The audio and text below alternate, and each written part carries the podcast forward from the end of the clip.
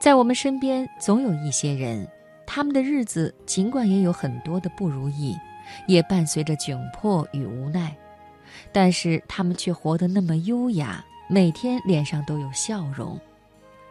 这样的精神面貌是如何修炼出来的呢？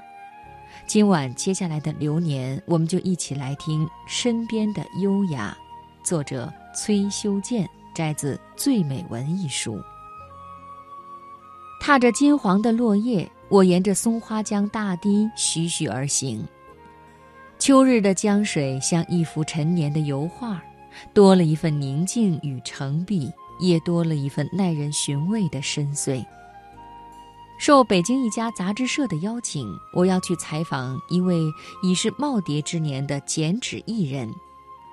因为距离约好的时间还早，我便决定先在江畔走走。于是，我就惊喜地邂逅了那个在江堤上以水代墨练书法的他。一下子吸引住我目光的是他手中挥舞的那支独特的大笔。这笔更像是随处可见的拖布，长杆的一头是粗糙的棕棉，那样随意而懒散地扎成一束。然而，就是那样一把再寻常不过的拖布，被他蘸了清水后，一只手挥舞着，笔走龙蛇，上下翻飞。一会儿的功夫，江堤上便留下一串气势磅礴的行草，内容正是毛泽东的名篇《七律长征》。好功夫啊！我禁不住赞叹起来。过奖了，不过是信手涂鸦而已。他谦逊道：“手却没有停下来。练了很久了吧？”我指了指他那遒劲有力的字。“哦，一年多了。以前身体没毛病的时候，整天忙着工作，怎么也不会想到我这个大老粗还能练书法，而且是水书。”他淡然的回答：“看你现在这身手，很健康啊。”看他很轻松地舞动着手中的笔，谁能想象到他是一个病魔缠身的人呢？他脸上泛着红润的光，回答：“是的，我也感觉自己很健康。”接下来的交谈却让我惊讶万分。他语气平淡地告诉我，他姓耿，今年刚刚五十岁，去年查出患了胃癌，已切除了四分之三的胃。上个月又查出了胰腺癌，医生说已经没有动手术的必要了。我怔怔地看着老耿，仿佛在听他轻描淡写地说着别人的事情。你是不是很奇怪呀？我都被死亡预约了，为什么现在还要练字？他看出我的困惑，接着说：“我只读过五年书。”这一辈子似乎都没有摆脱贫困，日子稍微好了一点儿，又让癌症给缠住了。刚开始我也抱怨命运不公，后来也就坦然了。穷也罢，富也罢，好也罢，坏也罢，不都是过日子吗？于是啊，我就决定用最节俭的方法练练字，补上年轻时的遗憾。我望着老耿那早已悟透人生的双眸，问他：“你就这么简单的想？”他点点头，继续书写。这回他写的是楷书，内容是《声律启蒙》中的句子。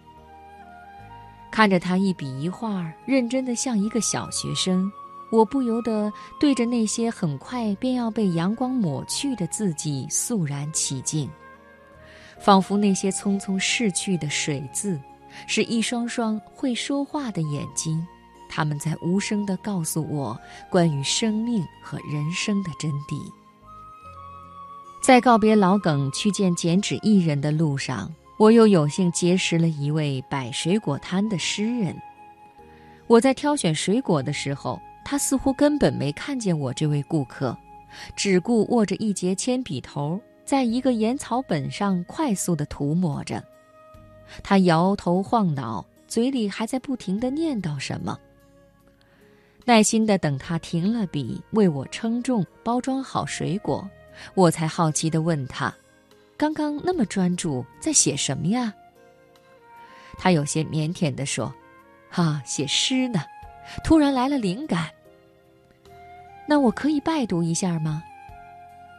我怎么也不会想到，眼前这个人在这样的生活境况下，竟然还保持着一份难得的诗情。他犹豫了一下，说：“只是喜欢，主要是写给自己看的。”还是把本子递给了我。他写了不少呢，其中不乏让人眼睛一亮、心灵一颤的好诗句，比方。写向日葵的，你金光四溢的花环，将明媚的旋转整个夏日，像花中的女皇，威仪而典雅。写菠菜的，你内心深藏的铁，有着怎样摄人魂魄的光芒，在生命中多么不可或缺。写彼岸花的，你不是我的彼岸花呀。